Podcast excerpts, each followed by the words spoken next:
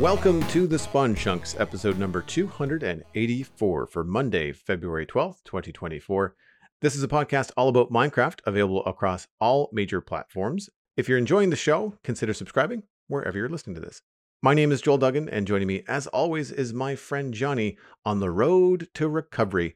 You may know him as Pixel Riffs. Hello. Hello, if you've been enjoying the road to the Super Bowl, uh, or if you're on a road to recovery yourself, then you may be interested in listening to the Render Distance, where we talk about both of these things. I've been ill this last week, and so I've been recovering from that. And of course, the big game was this Sunday. So if that's your bag, you can listen to the Render Distance. That's the extended version of the podcast by becoming a patron of the show at patreon.com slash the spawn chunks. We don't talk about football and illness every weekend, but uh, occasionally they come up when they're relevant. You can also listen to in the uh, Patreon RSS feed the monthly Minecraft Hangout we recorded at the end of January, where we sat down with our patrons and they shared screenshots of all the stuff they've been building in Minecraft lately, and our quarterly Hangout recorded at the beginning of February, where Joel and I went over some of the behind the scenes facts and figures of the podcast. Those are still fresh, so you can get them now in the patrons RSS feed, along with the extended version of the show. So, as we've been talking about in the render distance, I got ill on Monday night, so I have played very little Minecraft since the last show.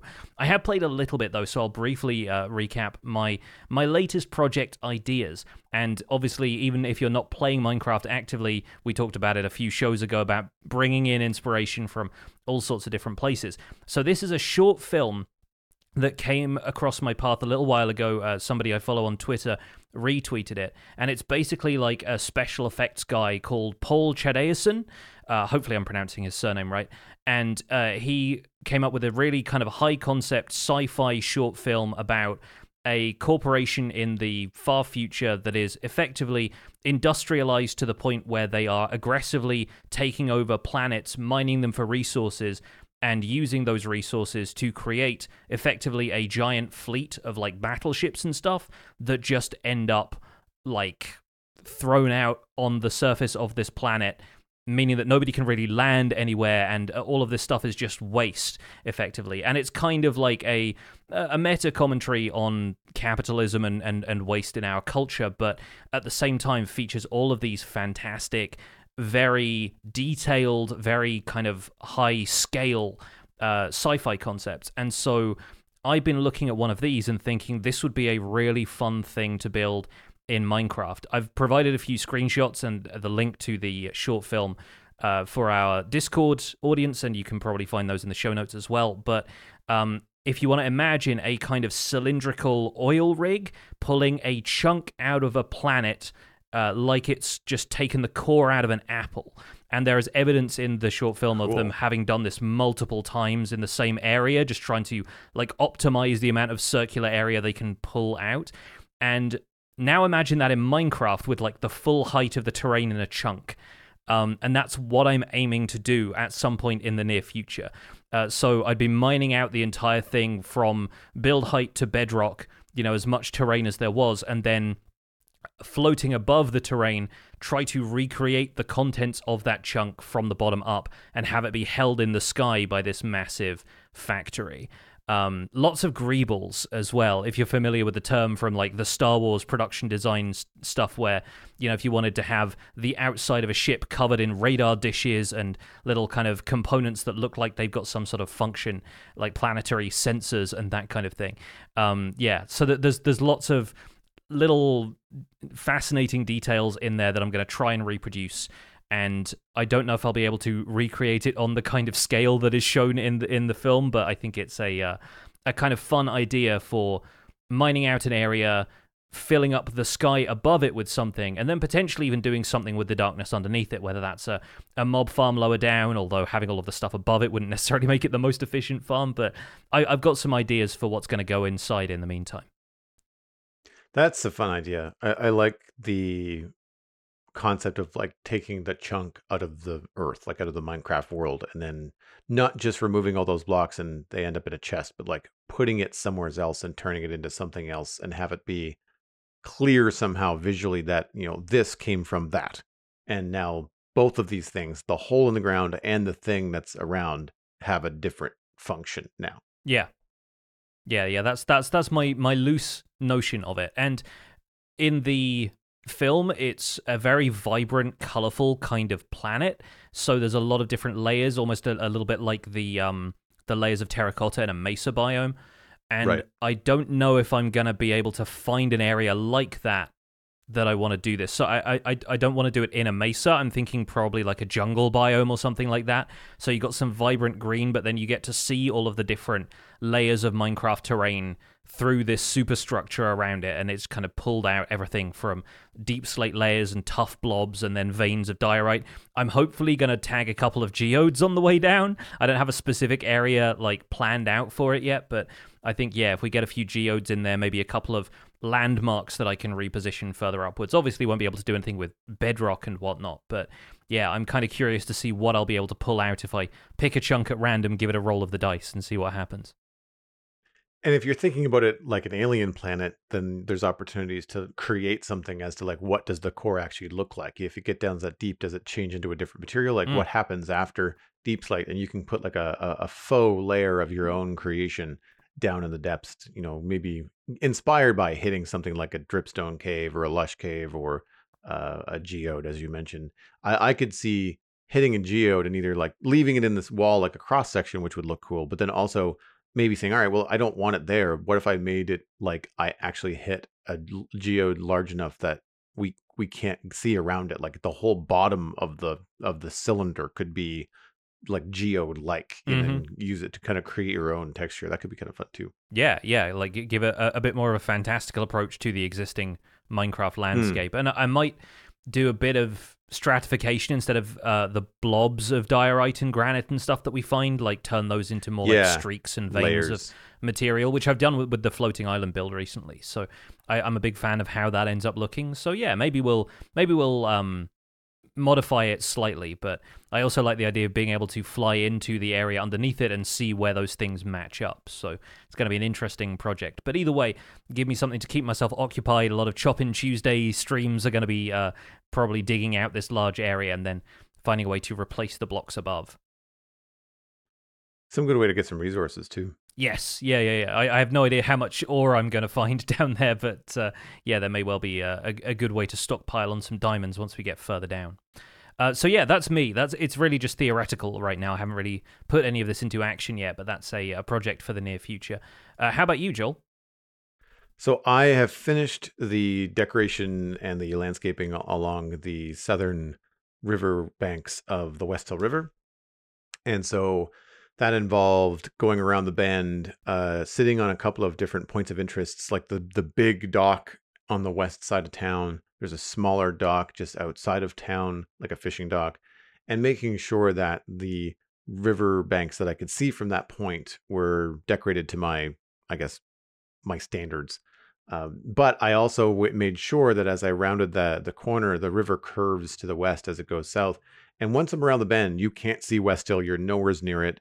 So at that point, I didn't need to do any more. So it very quickly goes from decorated by Joel to not at all, and that's fine. I just I can't be decorating the countryside. I'll be. It'll take me forever to finish this build if I do that. So, um, but it, it it ended up doing very well. I changed some of the ways that I was doing it because it went from something that was very close up along the fishing village to something that was a lot farther away. And there was a lot more trees closer to the riverbank and where the riverbank actually meets the river. And so I ended up adding a couple of my own. I didn't do custom, I just kind of grew a couple of saplings and then went back and just kind of added a couple of extra roots brought some of the mangrove roots and made it look like some of the roots of the trees went down into the water. And it's surprising how effective that is. Like, you don't have to make a giant custom tree. Grow a regular Minecraft tree and then tweak the bottom and tweak the top, and you're done. Uh, I did lean one of the trees out over the, the water a little bit just to kind of create a, a more interesting silhouette. And it all really works from a distance. So it came together quite nicely uh, using things like soul sand, soul soil, and coarse dirt to look like pine needle brush along the base of the trees and then have that kind of break up the monotony of like green grass next to river the whole way around so i was really happy with that the uh, the other thing that i did was the dreaded bottom of the river uh, i i don't like the mechanics of swimming around in minecraft and decorating I, getting somewhere and doing something underwater briefly is fine Um, I do in, in long streams like this take off my elytra, so I'm not constantly having that weird bouncing on the surface of the water whenever I come out. But the problem is that a lot of this river has been sculpted by me and filled in by me. And so not every single block of water underneath the water is a source block. Some of them are flowing downwards and I can't see them. And so you'll be walking along or swimming along at a regular pace or a regular position. I guess I shouldn't say swimming. You're moving through the water vertically like a like a player. I'm not entered into swim mode because I find you move too fast in swim mode when you're doing detailed work. And when you pass through one of those water columns, you get forced down into swim mode. And I equate it to turbulence with an airplane. Mm-hmm. I don't really get seasick when I move the mouse around and I look around with my character in Minecraft. But what affects me is like vertical shifts up and down. So same thing, plane turning doesn't bother me. Plane dropping vertically by a couple meters during turbulence really uncomfortable for me.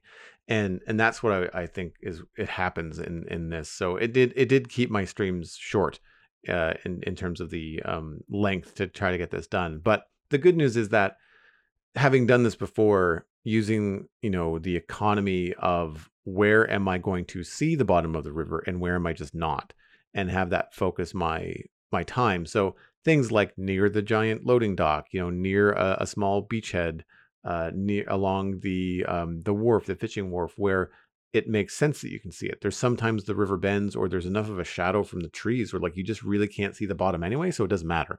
And they're just little things like rocks, uh, vegetation is denser and hand placed around you know a little point of interest like a like a small fishing dock or the the big loading dock. There's a more variety. There's like azalea bushes and kelp and uh, tall seagrass, and they're all kind of placed in situations that make sense uh, dense little clusters here and there when the river might slow down, that kind of thing.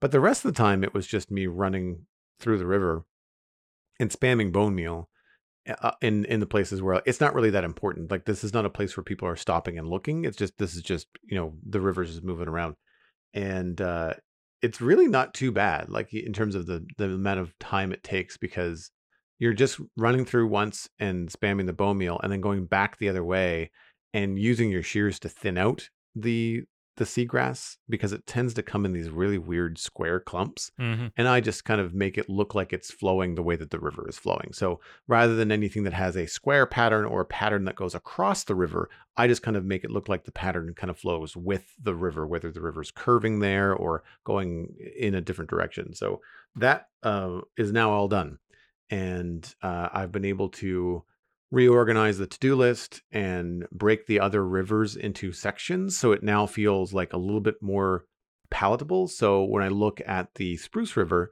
which is what i've renamed the river on the west side of the town uh, i can look at it and say okay i've got the west riverbank north and south. I've got the bottom of the river north and south. And i think that's it because the, the east side of the river is all town like that's all done. I've done that uh, like many moons ago. So it provides like a smaller checklist. You don't think like fix Spruce River and it's just this ginormous task of doing this whole thing around the whole bio. So it's nice to have those things finished. And I'm really happy with the way it looks. Uh, I wish my shaders naturally had a little bit of a better look underwater. I might try to tweak that a little bit, but I found a small glitch in that if you go into spectator mode, because I'm admin on the server and this is how I get my screenshots for thumbnails and whatnot, is I just I switch to spectator and I fly up in the in the air and just look around for good vantage points. But if you're in the riverbank, like if the player is actually in a block, then the water renders virtually clear and you still get the reflection of the surface of the water. So you can tell that you're underwater, but there's not this really weird navy blue fog that happens. Yeah. And some of it is because I don't like the texture that shaders often give to water in Minecraft. I prefer it to have the Minecraft pixelated texture, but still have the reflectivity of water. And so when I do that, underwater can be a little bit bland from a shader perspective, but 99% of the time I'm not underwater anyway.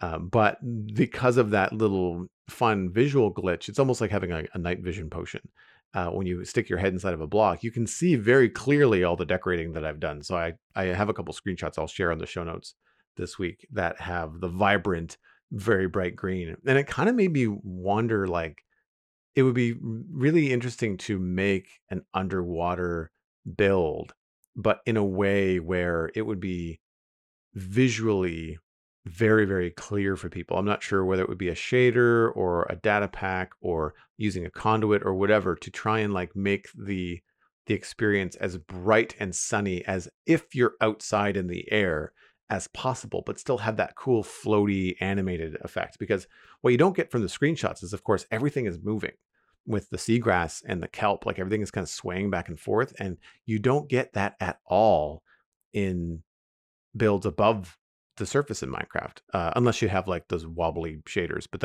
I never use those. So it's one of those things that feels a lot more alive under the water, despite the fact that you're not there very often. Here is the recommendation I will make, and it's a surprising combination, but I think it, it works pretty well for getting that level of visibility you're looking for. Conduit power, night vision potions, swamp biome. Because the water in swamps has more of a grey overlay instead of a blue mm-hmm. overlay when it comes to right. the actual water texture.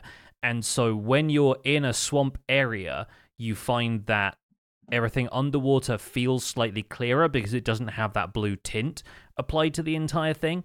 But conduit power really does improve the range at which you can see, which I think is one of the major things. It's like there isn't as much like distance fog and fall off of the lighting as happens if you're just using night vision potions. And then night vision helps to clarify all of the other elements and like the shadows and whatnot that you're going to naturally get underwater anyway. And once you've done some more stuff with lighting, maybe you can pull the night vision potions back a little bit. But I do think it's an interesting thing to figure out. And I'm kind of surprised that people don't do this more frequently is go to a swamp, clear out a large area and be able to fill it with water to the extent where you can float around almost as though you could fly in creative mode and do all of your building underwater with conduit power so you don't lose, you know, the water breathing effect. And I think right. that's that's honestly an interesting canvas for a project like that, where, like you say, you want a bit of the motion to be involved in it. You want some of the underwater physics and everything.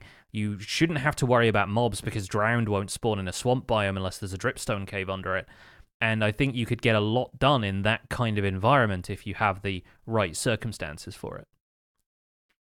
Yeah, for me, I just think about the movement and I go, it's yeah, a cool yeah, idea. but then, like, for me, and this me personally, like, that's not all players. That's just me thinking, like, I don't want to be seasick for hours at a time as I'm underwater floating around in Minecraft, being pushed around or whatnot. I, uh, yeah, it's it's an appealing idea that I think it's an appealing idea for somebody else to do. Yeah, the, I, I think the the other alternative is that you get so used to it that you feel like an astronaut coming back from space when you step on land, and you're like, oh, what right. is this gravity yeah. that I have to deal with now? You know. So yeah, I, I, I think it's it's like you said, not for everyone, but an interesting prospect if you want uh, a, a weird project to take on at some stage. Moving on into the news this week, Minecraft Java Edition Snapshot 24W06A was published on Wednesday, February 7th, 2024. Experimental features in 24W06A the wind charge. Using a wind charge will fire off a wind charge projectile similar to the Breeze's attack. The wind charge fired by a player will grant 10% more knockback than a Breeze's wind charge, but will have a much smaller area of impact. Just like the projectile fired by the breeze, wind charges fired by the player also deal damage if they hit an entity directly. The breezes drops between 4 and 6 wind charges when killed. There is a half second cooldown after each use. Wind charges can be fired from a dispenser, and players that launch themselves with a wind charge only accumulate fall damage below the Y level of which they collided with the wind burst. The texture of vaults has been tweaked to make them easier to distinguish from trial spawners. Changes in 24W06A. Armadillos do not panic when damaged, but instead roll up and hide their head and feet. Armadillos peek out to see if the coast is clear before unrolling. There are new animations and sounds for rolling up, unrolling, and the peek out animation. Quote, with these changes, work on the armadillo is done for now, and we will be switching our attention to wolf armor instead. Tamed wolves and wolf armor. Tamed wolves now have 40 health points, 20 hearts, instead of 20 health points, which was 10 hearts. They no longer take half damage from most environmental sources like they used to. In most cases, this change will make no difference given that the health boost is there, but they can now withstand more damage from players and arrows. Feeding a wolf now heals twice as many health points. Japanese font variants. A new option has been added to select Japanese variants from the CJK characters. Replacement glyphs come from the Japanese version of the Unifont font. This new option is included in the font settings menu accessible from the language menu. The difficult value, the default value of this option is based on system local language settings, and the Force Unicode button has been moved to font settings. Technical changes in 24W06A. The Datapack version is now 31. Potion effect amplifiers can be restricted between 0 and 255 again. The former behavior of effects such as jump boost, levitation, and mining fatigue over 127 have been replaced with new attributes. Added generic gravity attribute to control downward acceleration when falling added generic safe fall distance, an attribute to control the fall distance after which the entity will take fall damage, added generic fall damage multiplier, an attribute to multiply overall fall damage amount, renamed horse jump strength to generic jump strength and now applies to all entities. This controls the base impulse from a jump before jump boost or modifier on a block. Added player block break speed, attributes that act like a multiplier over block breaking speeds for players. A variety of other attributes have been renamed for formatting consistency, separating words using underscores and switching to lowercase characters. Improved hopper performance. A hopper will no longer try to pick up entities if there is a full block placed above it. This will improve performance for many redstone builds, but will break some mechanics that relied on glitching items into a block above a hopper. Fixed bugs of note in 24W06A. Snow golems' snowballs would damage wolves instead of just pushing them. Tamed wolf health would reset when NBT is loaded, example, when a player relogs. Hoppers could pick up items through a downward facing barrel. Baby armadillos did not make an eating sound when feeding spider eyes. The music tracks Shuniji and Dragonfish and Axolotl no longer played when underwater, and horse armor and wolf armor could disappear when right clicking in the air. A full list of bug fixes and other technical changes can be found in the Minecraft.net changelog, linked in our show notes at thespawnchunks.com. So, the biggest thing in this is the addition of the wind charge, and I think that's perhaps what many of us expected to happen with the breeze, since it has a fairly unique attack Similar to the Blaze, we have a fire charge, which doesn't quite act like a Blaze fireball since the player can't throw it, but you can use a dispenser to fire it, and then, of course, it can set a fire if right clicked on a block. So it seems like there is a fairly logical line to be drawn between, oh, this is the breeze. It kind of looks like a wind version of the blaze. It kind of drops something that feels like a fire charge and them calling it a wind charge when it was used to attack the player in the beginning sort of led to us thinking, sure, why not a wind charge item? But as an item, I think it seems to have a good amount of utility, right? Like you can already imagine people using this in like a Sky Wars style setting for like a PvP combat, being able to knock somebody into the air with ranged knockback attacks is a an interesting prospect for PvP. But I think where a lot of survival players are going to find themselves using this is to boost short range jumps because, first of all, I think it's really smart that they've accounted for the increase in full damage. You need to fall further, that you need to like fall past the height you started from in order to start accumulating full damage. So if you boost yourself off a cliff, yeah, it's gonna hurt. But if you boost yourself up onto a ledge and still fall a couple of blocks, you're not to take any damage. So effectively, you're giving self like the equivalent of a frog jump or a goat jump, right? Um, so that's that's kind of an attractive prospect.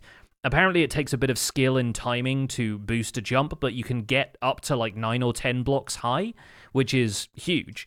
And with them being consumable, we now have a reason to farm trial chambers, which I think is one of the major interesting factors here because a lot of people were thinking of trial chambers as a place where you go there once, you kind of raid the whole thing, maybe you get some loot, maybe you find some interesting spawners, but most of the time you're just going to leave it alone after that. the breeze having a wind charge, having a farmable drop that you can't craft or get anywhere else is going to give players a reason to come back. And I think that's a fairly important thing for the longevity of a trial chamber structure. I'm curious to see what the projectile could be used for beyond just shooting at other players and mobs in a battle situation. I mean, it's cool. It, it's a it's a nice way to to you know manipulate and, and a different way to to fight stuff. But like at at the time that you're taking on a trial chamber, you're probably already going to have a bow and arrow, which I think is going to be more efficient against things like skeletons and creepers and zombies anyway. So like I can't say myself saying, "Oh, now that I have a wind charge, I'm just never going to use a bow and arrow again." You know, like I feel like there's a very specific use case for them.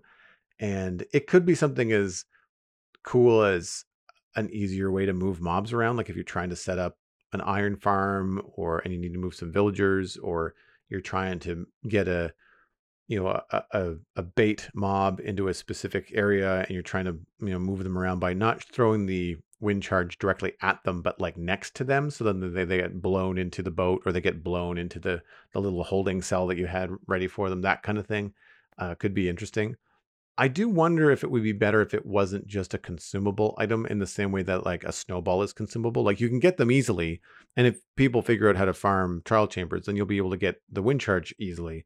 But as it as you use it, it just kind of diminishes, and then you have to go get more. It would be cool if they also added something that you could craft with the wind charge, and be able to be using that over and over again. I'm not really suggesting anything that the player would hold, but I'm thinking along the lines of combining the wind charge with something else to make something like a fan block or something like a call it a puffer or or something more fun in, in Minecraft because of the use in the dispenser that it shoots out, you know, that it it actually fires the projectile is cool, but it would be neat if similar to how shears in a dispenser, you can use them to shear sheep. And I feel like it would be neat if you put a wind charge in a dispenser. I mean, obviously, in this case, it gets shot out, but if there was a different way that it could be crafted with a, a dispenser to make it blow air, and that could be really interesting uh, to, in order to move items around. Thinking like we use water streams a lot in the overworld, but you can't do that in the nether because water just evaporates it would be neat to be able to use like wind power to move things around in the nether if you wanted to, that kind of stuff. Something like the the equivalent of a bubble column, but uh, yeah, something that could be arranged in different axes as well. Like if if you have uh, oh, hor- yeah. horizontally cool. placed like fans or whatever, then uh, having having that stuff could be fun. And it's the kind of thing that you see in um, like platforming games, like the old Sonic the Hedgehog games. Sometimes, like with the emphasis being on speed and moving stuff around. Sometimes there were fans that you could hop over from platform to platform, or there'd be stuff that was slowing you down through certain sections and you couldn't run as fast, but you could maybe power through them if you had enough momentum. And imagine that being applied to mini games and stuff in, in Minecraft is a, a, fun concept. But even just having a dispenser firing wind charges out you down a, a one wide corridor is going to you know give a little bit of a, an opportunity for players to play around with them as obstacles. And I honestly do think the jump boost thing is going to be quite valuable because while they are, if they're consumable, then it's kind of similar to using ender pearls to get around. But I don't use ender pearls a lot because I find myself wanting to land on a specific block. And more often than not, the block I want to land on is above me. And so I can't always throw the arc of an ender pearl accurately enough to land above me but a few blocks in front. Like I always overshoot and end up on the other side of the thing I'm trying to get to. So I think maybe we end up, uh, you know, using wind charges as an easy way of getting up onto roofs of a, bit, a house that you're working on or like a you know jump up to a ledge or something Mm. even in stuff like parkour maps like if you get a limited amount of these in a chest somewhere and you have to use them sparingly throughout the map to get around i think that there's there's all kinds of uses for a mechanic as simple as being able to boost your jump. And so I think that's what we'll find the majority of players using them for rather than as any kind of PvP situation. I think you're very likely to find players using these as a, a, movement technique, as a, a traversal mechanic. Here's an idea. What if you use a wind charge when you're flying with an elytra and it fires you in the opposite direction, but without turning you around? Oh, like interesting. like a like a backup button, like air brakes, right? Like so many people want to be able to stop flying with the Elytra because the way that you slow down now is you spin around to in order to slow your, your momentum, and you still kind of glide forward, but at least you're not going at the same speed you were. But it would be really interesting to be able to slow Elytra flight down, like maybe you blast off with a rocket and you're going too fast to really see what you want to look at. So you shoot, you know, maybe it's not as abrupt. Like maybe one wind charge is not going to be enough to turn you around backwards, but it will slow you down by a certain percentage. So if you fired three of them in rapid succession, then you might start to back up. But being able to slow your elytra down with a wind charge would be really interesting. I can also see the wind charges being used for elytra takeoff, but then I don't think they're going to be as uh, easy to get hold of as rockets are because rockets are so eminently farmable and craftable. So I, I don't. I don't know if we'll see people using them for elytra flight through other means, but it could be a, a fun way of getting around. It could be a, a way to yeah launch yourself using a dispenser or something so you can get into a a kind of rocket silo, um, step in, close the door, and then get catapulted up, and then use that to boost your initial flight. Like I, I can see people doing stuff like that. Do they uh, do they stack? Like if you shot the wall next to you with one wind charge, would you go so far? But if you shot it with four wind charges at the same time, would you go four times as far? I don't know if the effect because it has a cooldown, right? It said in the the change log. Mm. I haven't had a chance to hop in and experiment with them myself, but it does have a half second cooldown, so you would have to time it so that multiple people or multiple dispensers all shot at once. And I don't Right. know how that would work out, but there's a, there's a possibility of that. Um, the individual item stacks to 64 as well, so it's not like Ender Pearls where you can only carry 16 of them at once Oh, that's good. so yeah, I, I think there's there's been some thought put into how players are going to be using that, and if the breeze is going to drop four to six of them, maybe that gets amplified with looting. Apparently, it's not yet, but if it does, then you know you could end up with players farming them for as many as ten a pop, and if your trial chamber is going to produce a couple of breezes per round, and you've maybe got a setup that can kill the breezes easily or, or allow you to get in there and loot them without the breeze being able to escape and run around. I think there is uh, plenty of opportunity to farm these in larger quantities without needing to be there for a really long period of time. So I, I think I can imagine setups where because the breezes occur in specific rooms of a trial chamber and the trial chambers have the the 30 minute cooldown on the spawners right now, you could have a minecart track on a timer that takes you to one room and then the breezes in there die through whatever means lava blade whatever you need. And then once that's happened it takes you round to the next room where those breezes can spawn once the spawner is on the cooldown. And you can afk that slightly so that you could farm those uh, yourself and and have multiple of them being farmed from within the same trial chamber just for uh, maximizing the output a little bit. So that again, this is opening up interesting opportunities and ways that I can think of using trial chambers after I've been there to have the initial experience of one, which is I think the positive side of this. What do you think about the changes and the apparent final changes or almost final changes to the armadillo? Yeah, I believe them when they say the armadillo is done now, and I think it's um it's it's solid. I think it, it cuts a nice kind of middle ground between people who thought that the the face still peeking out felt like a little bit not quite true to life. And I like the the cuteness of still having their heads peek out to see like are they gone? You know, is it safe to come out? Um, and so I think that's that's fun. There's also new animations and stuff which uh, yeah I need to actually check out. But I think that's a good set of changes, and the armadillo isn't doing anything, you know, game breaking or whatever, but it has enough to distinguish it now from uh, some of the other passive mobs out there that I think it has its own character, which is what I wanted from the armadillo to begin with, really. I agree, and I'm one of those people that thought that the way that it was rolling up was a little bit odd, and I think this, these changes make a lot of sense. Add some flavor to it. Uh, I like that it kind of pops out to look around when it when it's ready to come out, and it makes sense that instead of being threatened and running around like a chicken with its head cut off like other mobs do, it just kind of turtles in and and does a little ball thing.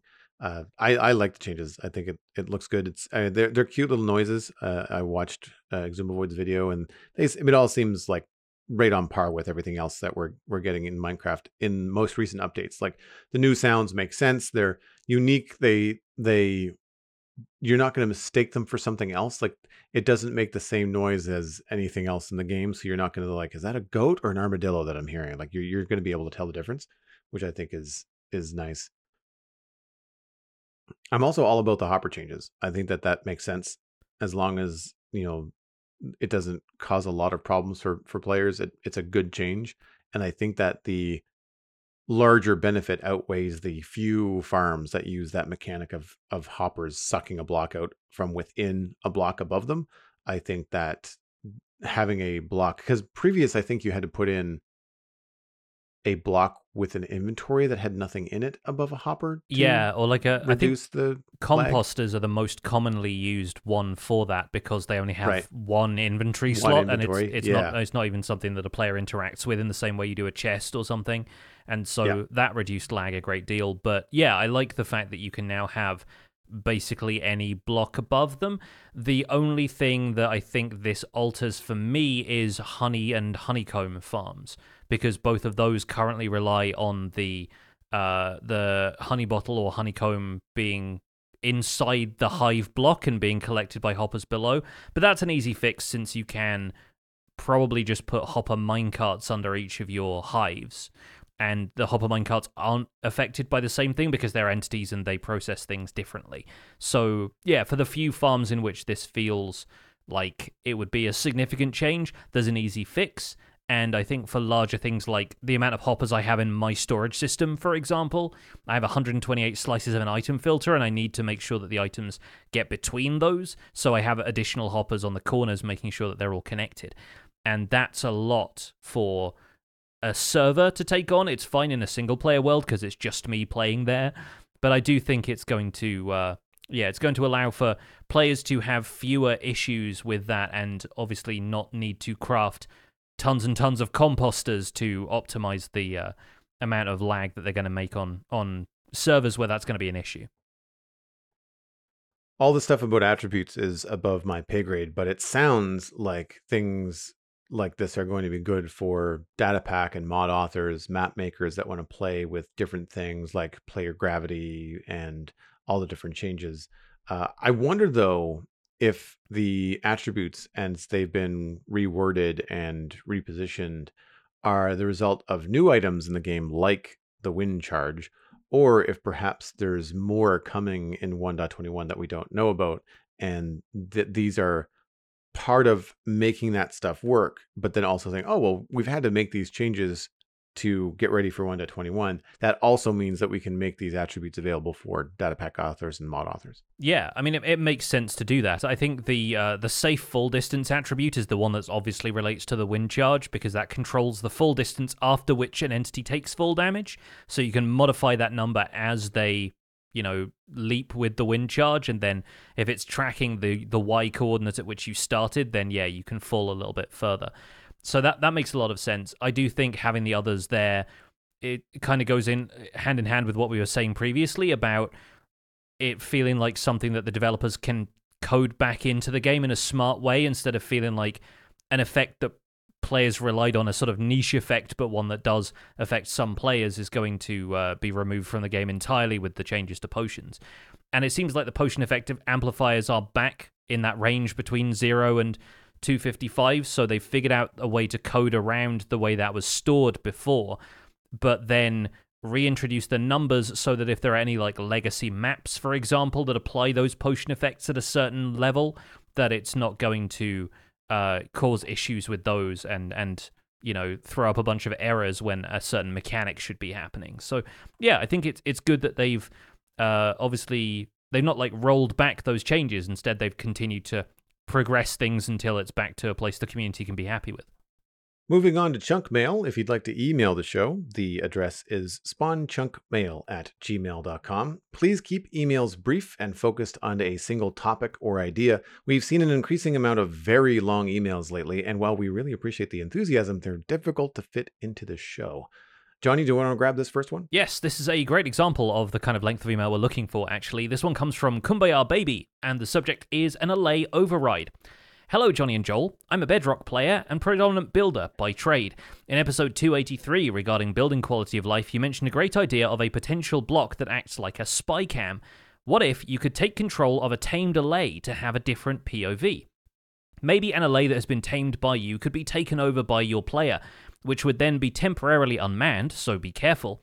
A block travel limit while operating the allay would be set, with a block range limit counter appearing on screen while you're close to reaching the end of the range. I'm not sure how this would work mechanically, that's way out of the realm of my understanding. Let me know your thoughts. Kumbiar Baby died of old age waiting for usable shaders to be added to Bedrock. They've snuck in a personal gripe at the end there, but uh, yeah, no, I think um, this is an interesting extension to the idea that I had, which was a fixed block, like a security camera block that you could put down somewhere and be able to look through a spyglass to view it, almost as though you were looking into a viewfinder. But this is more like operating a drone. You know, it's it's an extension Yeah. of that in a, in a in a very different way, one that allows you to have a bit more control over the range. And I don't really know about the um the UI stuff. Like that feels a little bit too electronic to me, which is not Yeah, naturally what you would expect from the experience of uh like piloting an allay this way. Um, but I don't know. Uh, what was your first reaction to this one, Joel? It was the same. Like when I heard about the UI, I was like, well, I don't know if that's necessarily the way that Mojang would go with that. And also, I don't know how essentially possessing an allay would go. It, Mm. they're very cute. and You're t- trying to rescue them. Yeah, Putting them under mind control feels like the opposite of what you're this trying sounds to like do. evoker behavior, right? Like this is what, Right. what the evokers have been trying to do this whole time is set up security cameras in the woodland mansions, armed with iron swords. Um, yeah, Yeah. yeah. No, it it does feel a little bit evil for something that people have already identified as like a very cute mob that we then immediately give stuff to do. Um, but it's kind of like villagers in that way, where it's like, yes, we're using them for their mechanics, but that's they're part of the game. That's it's a game. That's that's part of the Yeah. reason that these mechanics exist. But yeah, I agree. Possessing them feels a little bit uh, a little bit much. But it made me think that there is magic in the game and there's also maps in the game. And I was thinking along the lines of something like a magic mirror. Uh, so imagine if you maybe used copper and glass to make yourself a magic mirror. And if you sort of, I don't know, tap an allay with that, like a right click, like interact with an allay, the allay will just give you what it's seeing. So you can use the mirror perhaps in your offhand, thinking like picture in picture when you're in watching like a TV or a sports broadcast or something and you could then look at the mirror to see what the allay is looking at. Now, the trick there is that I guess you'd have to get the allay to the vantage point that you want and get it to stay there and look at the same thing. I Mhm. don't know how that's done, but I, I, something more whimsical like a magic mirror or convincing the allay to share what it sees with you uh, would make more sense. And if there was any kind of UI, I could see it being more as kind of like a, a hazy overlay as opposed to any kind of digital information. So in the same way that you get that wobble when you go through uh, a nether portal, I could see like maybe when if you wanted to have a full screen effect instead of having just the like looking at some sort of mirror object in your hand, there could be some sort of veil, like uh, probably blue, you know, to say like, oh, just like the frost effect when you're freezing, if the outline of my vision is blue, then I know that I'm looking through the eyes of the allay, you know, and that could be pretty fun, I think. I, I don't know how you get the player up there or the allay up there and have them stay put. I, I like there's a bunch of things about that that I'm not really sure on, but it could be dually useful. Like we were talking as as builders last time about this kind of thing, but if you could keep the allay there for any length of time and you're doing any kind of like mini game on your server or if there's a PvP match, like having allays that could see down into people coming up behind you in the base or you're waiting to trigger a trap and you don't want to have any obvious triggers like you want to trigger it manually you have to wait for that person to walk by and having an allay tucked up in a tree somewhere that can see what's going on would be fantastic They're your your eye in the sky, right? Like the the Yeah. the overview of the whole thing. Yeah, like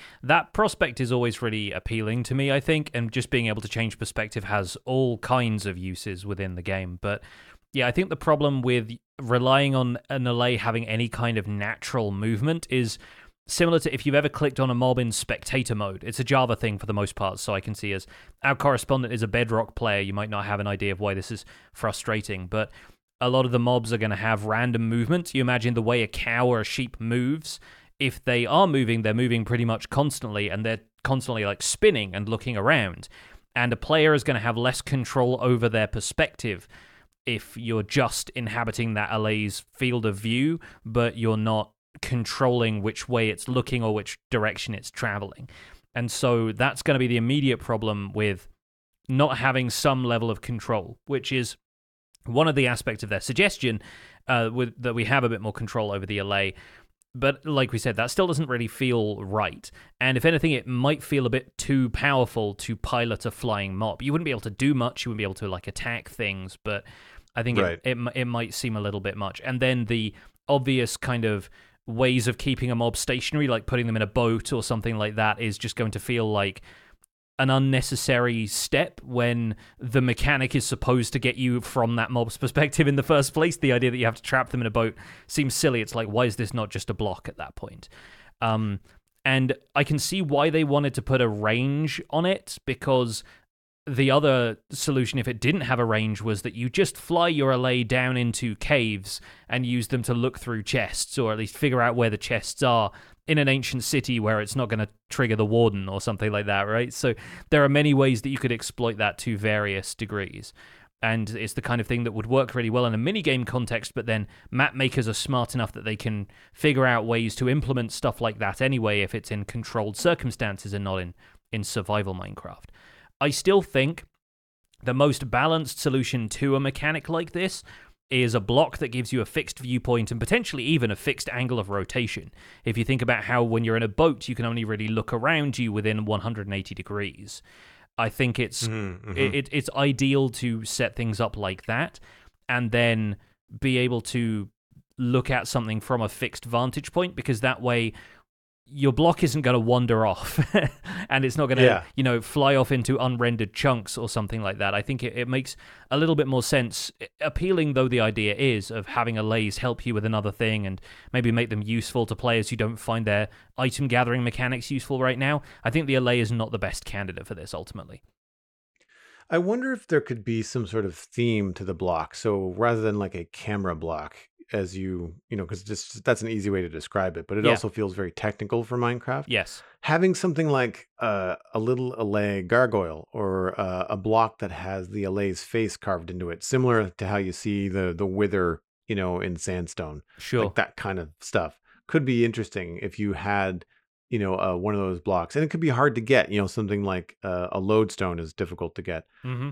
you could do something like that where it's hard for the player to get it requires the sacrifice of some fancy resource that they probably don't want to give up and as a result then you've got this one block that has like you said that 180 degree probably both vertical and horizontal but only the front field of vision like you can't look behind you and because it's not moving then you could also um, eliminate that kind of exploitative idea of flying something through caves and, and potential dangers. Uh, and I guess at that point too, you'd have to figure out like if you want it to be in in a in a base but not detectable by other players, like how do you hide it? Uh, because it has a very distinct look, players are going to be saying, "Well, that's that's a stone block, but that's an allay's face on that stone block, so I know that the player could potentially see me." But it all depends on whether they're using that vision right now. You know, I, I, I sort of like that idea in the context of there being a base raid situation where like they'd be Mm. able to identify what the security cameras were and maybe black them out using wool or something. And I, I Right. think that that could itself provide some some interesting mechanics for the player to rely on.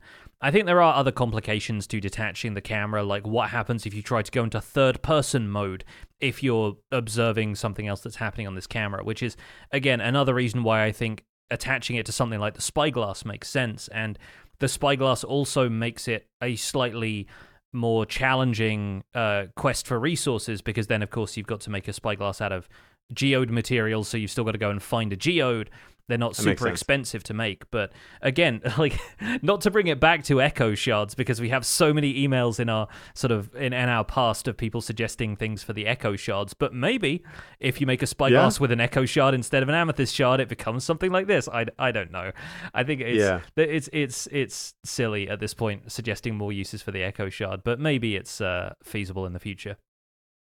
I can imagine the shenanigans that would happen on a multiplayer server where you're building something, you've got your very obvious, you know, vision block up in the air for your own use, and then you go to check it, and what you see is like that scene from The Incredibles where Edna Mode is talking on like FaceTime. On it's just somebody's phone, face really close straight, up. straight up her nose. It's just some other players, like, and all you see is like you know two eyeballs in the top of a Minecraft player head. you know, like Yeah. I can see people trolling one another like that, and it would be pretty funny. You know, Yeah, yeah, great, great opportunity for a spyglass jump scare. Yeah, you, you, yeah, yeah. you look, you look down the barrel of this thing, and then suddenly, you know, Mario is there or something. Yeah, you can, you can do some, Yeah. some fun stuff with it for sure. Well, speaking of multiplayer servers, uh, this has actually sparked an idea for a discussion here for me. I've been watching the new Hermitcraft season, as I'm sure you have with the uh, yeah, Hermitcraft surprising recap. nobody. I have been Yeah. watching Hermitcraft. Yes. Shocked.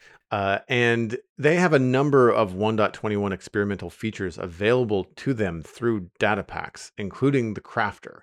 And we thought it would be fun to talk about the pros and cons of adding experimental upcoming features to the game early.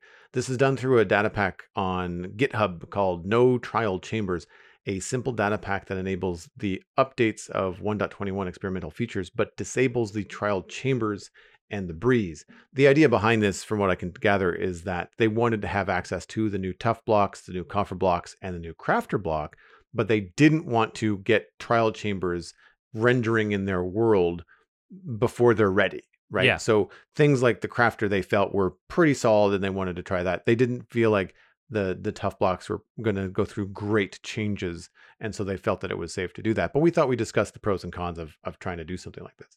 Yeah, yeah, it, it makes a lot of sense because trial chambers, they're still adding vaults to them. They're still kind of tweaking bits and pieces. Yeah, it, it makes a lot more sense for them to uh, to hold off on the trial chambers. But yeah, um, I have been watching a fair bit of it. The people who have been using the crafter have surprisingly been using it for a variety of ways. I'm pretty sure Good Times with Scar has been using it as a building block. Uh, where obviously the technical players like uh, I know Impulse and Tango made an iron farm and just had their iron converting directly into blocks. Doc M has been using them to great effect. He now has from like the early stages of the of the server, sort of week one, he put together something that now crafts pistons for him, thanks to a combination of uh, cobblestone farms, an iron farm, a witch farm for redstone, and a bamboo farm that produces wood planks. So he's auto crafting multiple ingredients so that they can be condensed down into pistons and is now, you know, auto generating pistons and shulker boxes and, and, and whatever else. And his long term goal is obviously start another, you know, world eater style thing, build a perimeter. It's a shortcut and it's removing a lot of the uh, the the extra steps of crafting all of that stuff for him, which is I think one of the obvious advantages, right? Like it's saving a lot of time and it means that they don't have to wait for the 1.21 update to come along and effectively invalidate their crafting grind. I think it's a, a good thing that the server has access to this now because you know, if if they waited 5 to 6 months for these features to come out, then it would just be like, well, why didn't I just wait for this to arrive? It's sort of like when you or I have talked in the past about waiting for a specific building block and either not wanting to build something because you know this block is going to come out or building something in the knowledge that I'm just going to come back later and change all of this. And it sort of Mhm. feels like, why put the effort in now when we could just wait a couple of months and put the effort in later? But you still want to move forward with those projects and you still want to have some of the stuff that you have been working on for a while done so that you can move on to new things. So there is a justification, I think, for uh, for throwing in these features now and just letting them have at it. And I think it's a calculated risk. You know, you, you look at the crafter, and as you said, like it's it's pretty much complete. Yeah. And and I think that uh, the the players on Hermitcraft feel the same way. And even if there are some changes to it, like it's probably going to be maybe a small texture change. So if anybody, it might be Scar that has to adjust, you know, the way that he's using it. And I think that's a good thing to point out too, and and why he's excited because it goes back to something we talked about last week, which is the crafter is a new functional block but it's uh, completely placed in any orientation you want. Yeah, And that means that you as a builder get access to every texture on all six sides of it.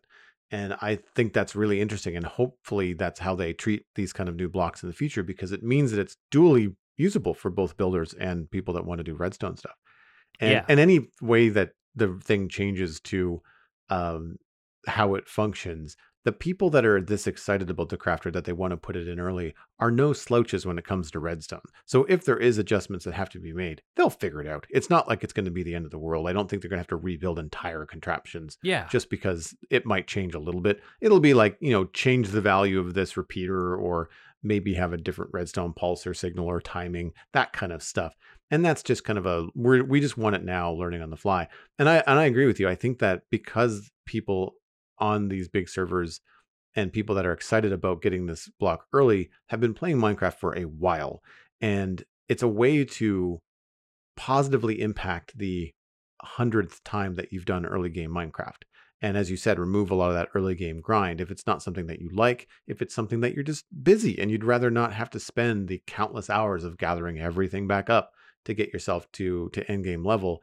And if this is going to save you time and energy by crafting stuff in the background, uh, I my first thought is like the amount of tree chopping that you save by condensing your materials automatically into things like bone going down into bone meal and then into bone block, which means you don't have to have like a tower of chests for a skeleton farm. You can just have a couple of double chests. You're fine.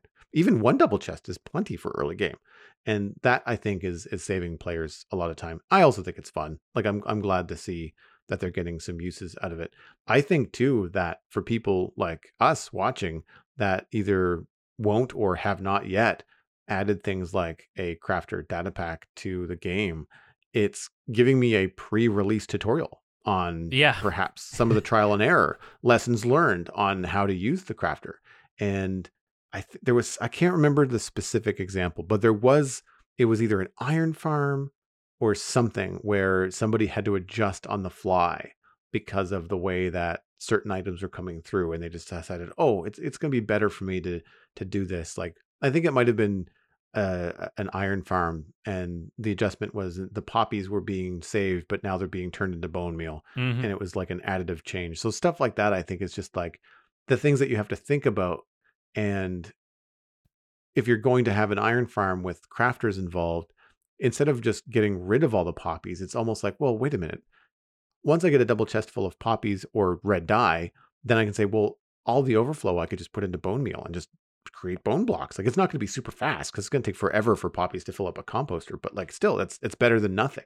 And the fact that you can do that and use all the parts of the buffalo, you know, to, to use the that phrase, it's just like it means that you're going to get so much more out of any farm that has like more than one item coming out of it, you know?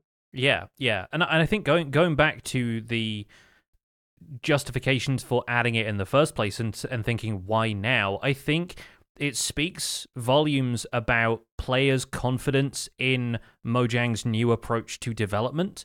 That they don't Mm. worry that the crafter might just be taken away at this point, you know, because obviously when we're told about a raft of features beforehand and people are looking forward to specific stuff there is always the concern that yeah like they might decide through the snapshot process that this feature isn't ready yet and it's not going to arrive for a while. And so we have to continue working with the experimental version of it. But now they've started only releasing features when they are basically ready to be put into the game. And they've only started announcing stuff when it's going to be put into the game they can implement it on a server like this in the knowledge that the back end technical stuff of this is not going to change much. So, presumably, when they roll into full release 1.21, they won't need to go through and replace all of the experimental crafters with the new real crafters. They'll just be the same block. So, I think that's that's the other thing that like in previous worlds, I wouldn't ever put the survival guide into snapshots not simply because it was a pain to update and there might be some compatibility issues, but because I never was certain whether it was okay for me to start making tutorials about these features because they were still going to be undergoing changes. But now at this point, we can assume the crafter is a complete feature. The texture might still be open to change, but I think that's only that's the riskiest use of it is in building. We haven't seen texture changes for the last few weeks. We haven't seen any changes to it functioning. I think changes to timing would be arbitrary, and changes to function aren't really possible because then you're changing fundamentally what the crafter does, which is an automatic crafting tool. So I think it makes perfect sense for them to start using it now. I think the main downsides to talk about like the the the cons of this for a bit here is that it reduces the impact of the full release of 1.21 and mostly for the players but i think also for the audience and that's the the thing i'm looking at from like the the sort of sociological community side of things is that a lot of the critical narrative around updates recently despite evidence to the contrary in my opinion uh, is that player perception of them is that they are small or they don't add much uh, which is obviously a, a shortened, a condensed version of an opinion that they don't add much that that particular player would be interested in.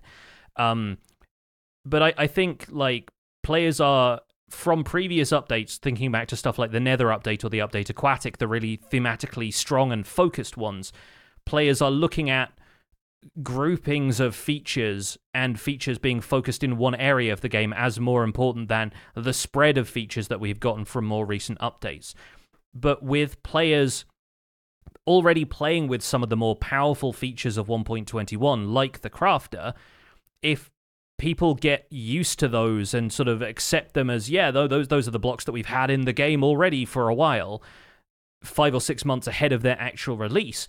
People stop seeing them as new when they reach full release, and then all that happens is that Hermitcraft adds the trial chambers and whatever other features are upcoming in 1.21, and players see that as the update and not that plus tuff blocks, copper blocks, crafter, and a few other bits and pieces, and the armadillo, which is presumably arriving in a minor update relatively soon. So right. I, I think there is a a concern that I have, and it's part of the reason I kind of I, I did a bit of a double take when I realized that they were actually putting stuff like the crafter and into Hermitcraft this this season this early. Uh, is that it feels like you're sort of eating your dinner for lunch. You know what I mean? Like you're you're yep. you're kind of having your meal too early, and then is it going to lessen the impact of the update for the broader community, and is it going to lessen the impact it will have on maybe revitalizing some of the lagging ideas and the sort of ideas mill that goes into content creation isn't going to have as much fuel once 1.21 actually arrives. Yeah, that was my I feedback as well. Is that there's some concern about like reducing the the specialness of of these things. I mean, in some ways, I mean, using the data pack and the fact that they're on Java, and it it means that there could be a lot of people watching that just don't have the technical savvy, don't have the time or energy or desire to get under the hood, and they're just like, well, whatever, I'll watch this, but I'm gonna wait. I'm not gonna get access until until whenever 1.21 comes out and I'll be excited for my own access when that happens but you know maybe I'll I'll just enjoy and, and watch vic- like live vicariously through other people that are doing it but I I feel like the the risks there are as you said more on the texture stuff. So I was surprised when the data pack included the tuff blocks and the new copper blocks, I was like, oh, okay, they're going all in. I thought it was just that they wanted access to the to the crafter, and that was it.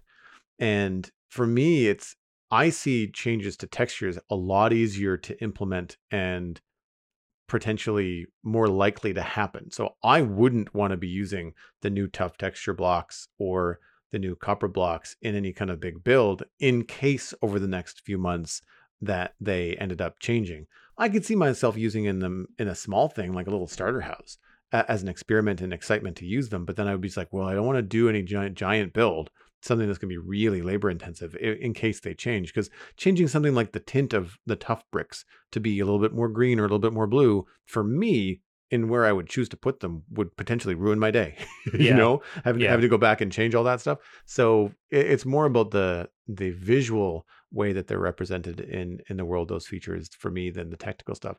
The only thing i could think of that would be a big change that might come to the crafter would be like if somewhere somehow they just decided that's a little bit too powerful and they changed the the length of time it took to craft something like a cooldown or something that to me would mean that anybody that had a really complex redstone contraption that utilized the crafter and timing would have a lot of adjusting to do but again those people probably have enough knowledge that they one they know the risk they're taking if they're making a giant contraption to use the, the crafter and two they probably also know how to adjust on the fly. They go oh the problem is the timing. I'll just adjust the timing. And those that know how to do that it's not as big of a hurdle for those of us that are more outside the redstone community going like i don't even know how this works in the first place and if i copy your build and it breaks i don't know how to fix it.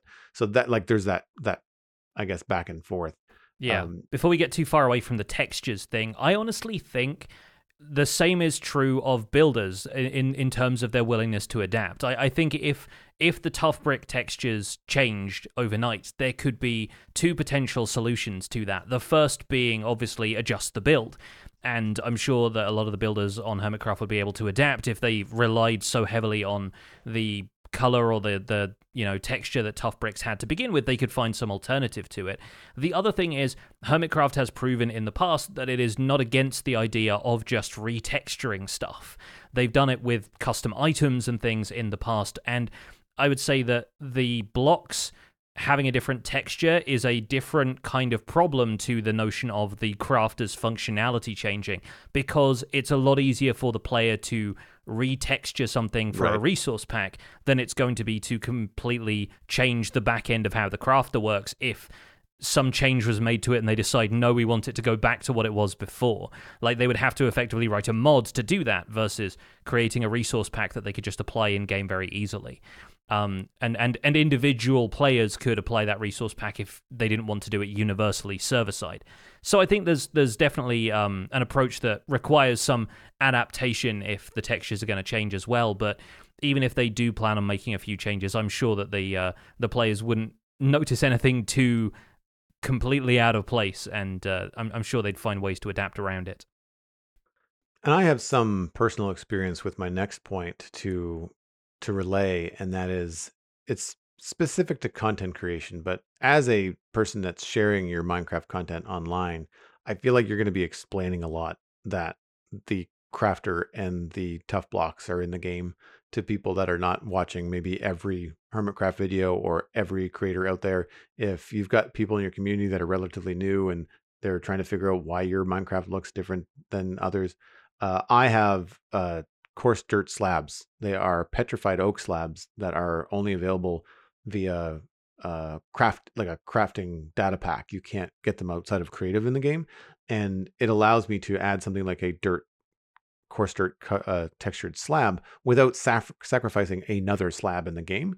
But I get a lot of people coming into my chat room on Twitch just kind of going coarse dirt slab, like what, like where's that in the game? Are you playing modded? And it just leads to this you know to the point where we have a command in chat that just kind of lets people know yeah there are some data packs. Here's here's where you can find them. So you don't have to go down the rabbit hole of answering those questions over and over and over again.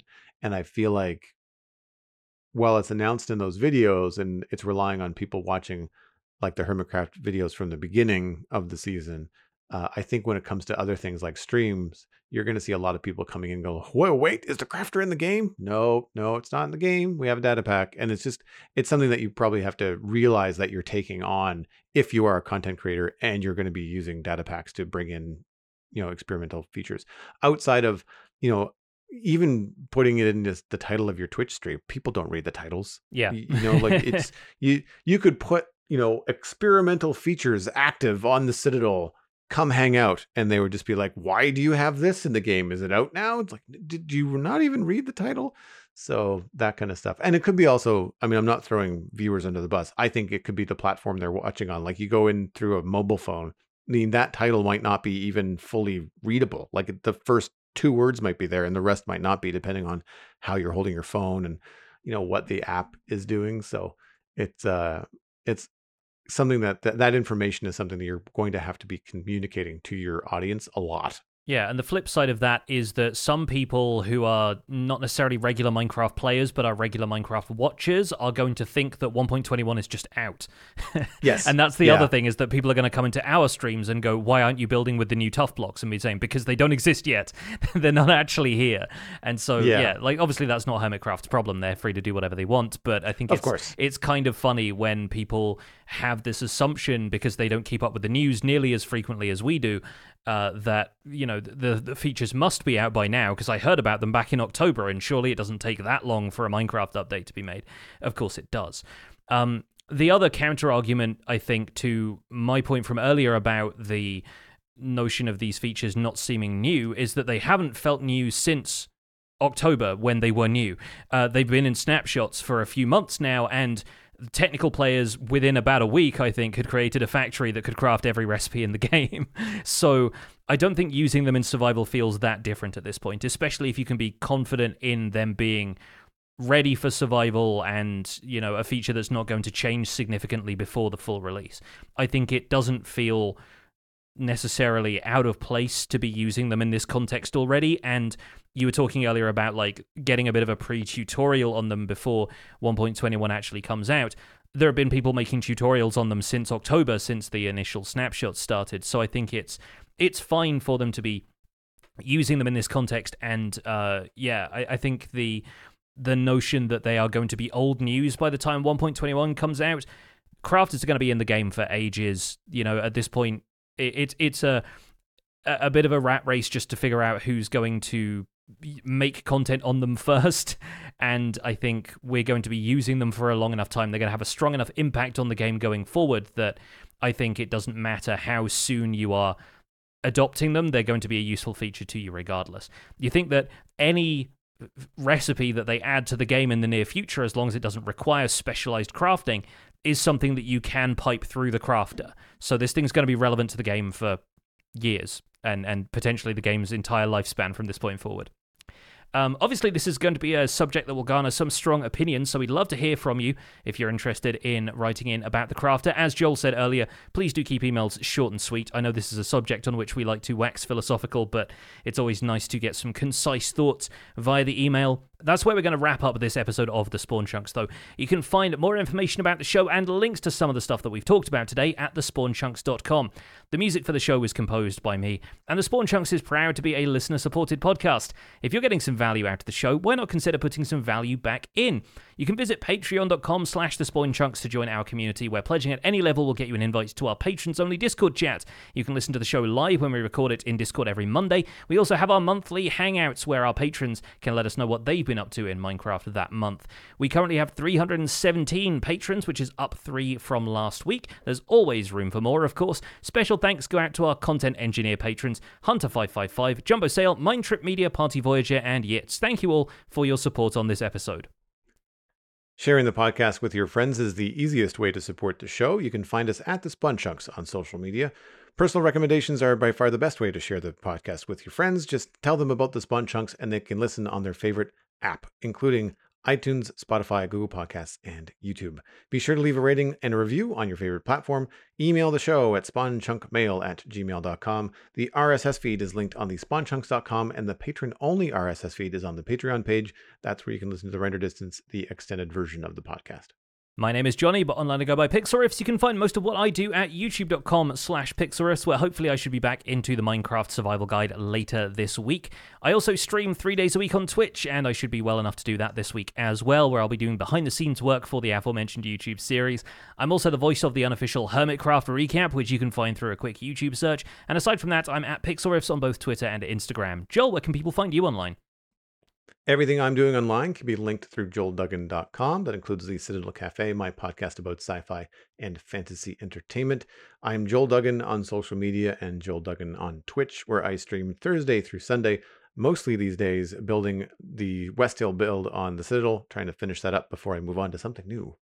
Thanks for visiting the Spawn Chunks. The world outside is infinite, and we're feeling the winds of change.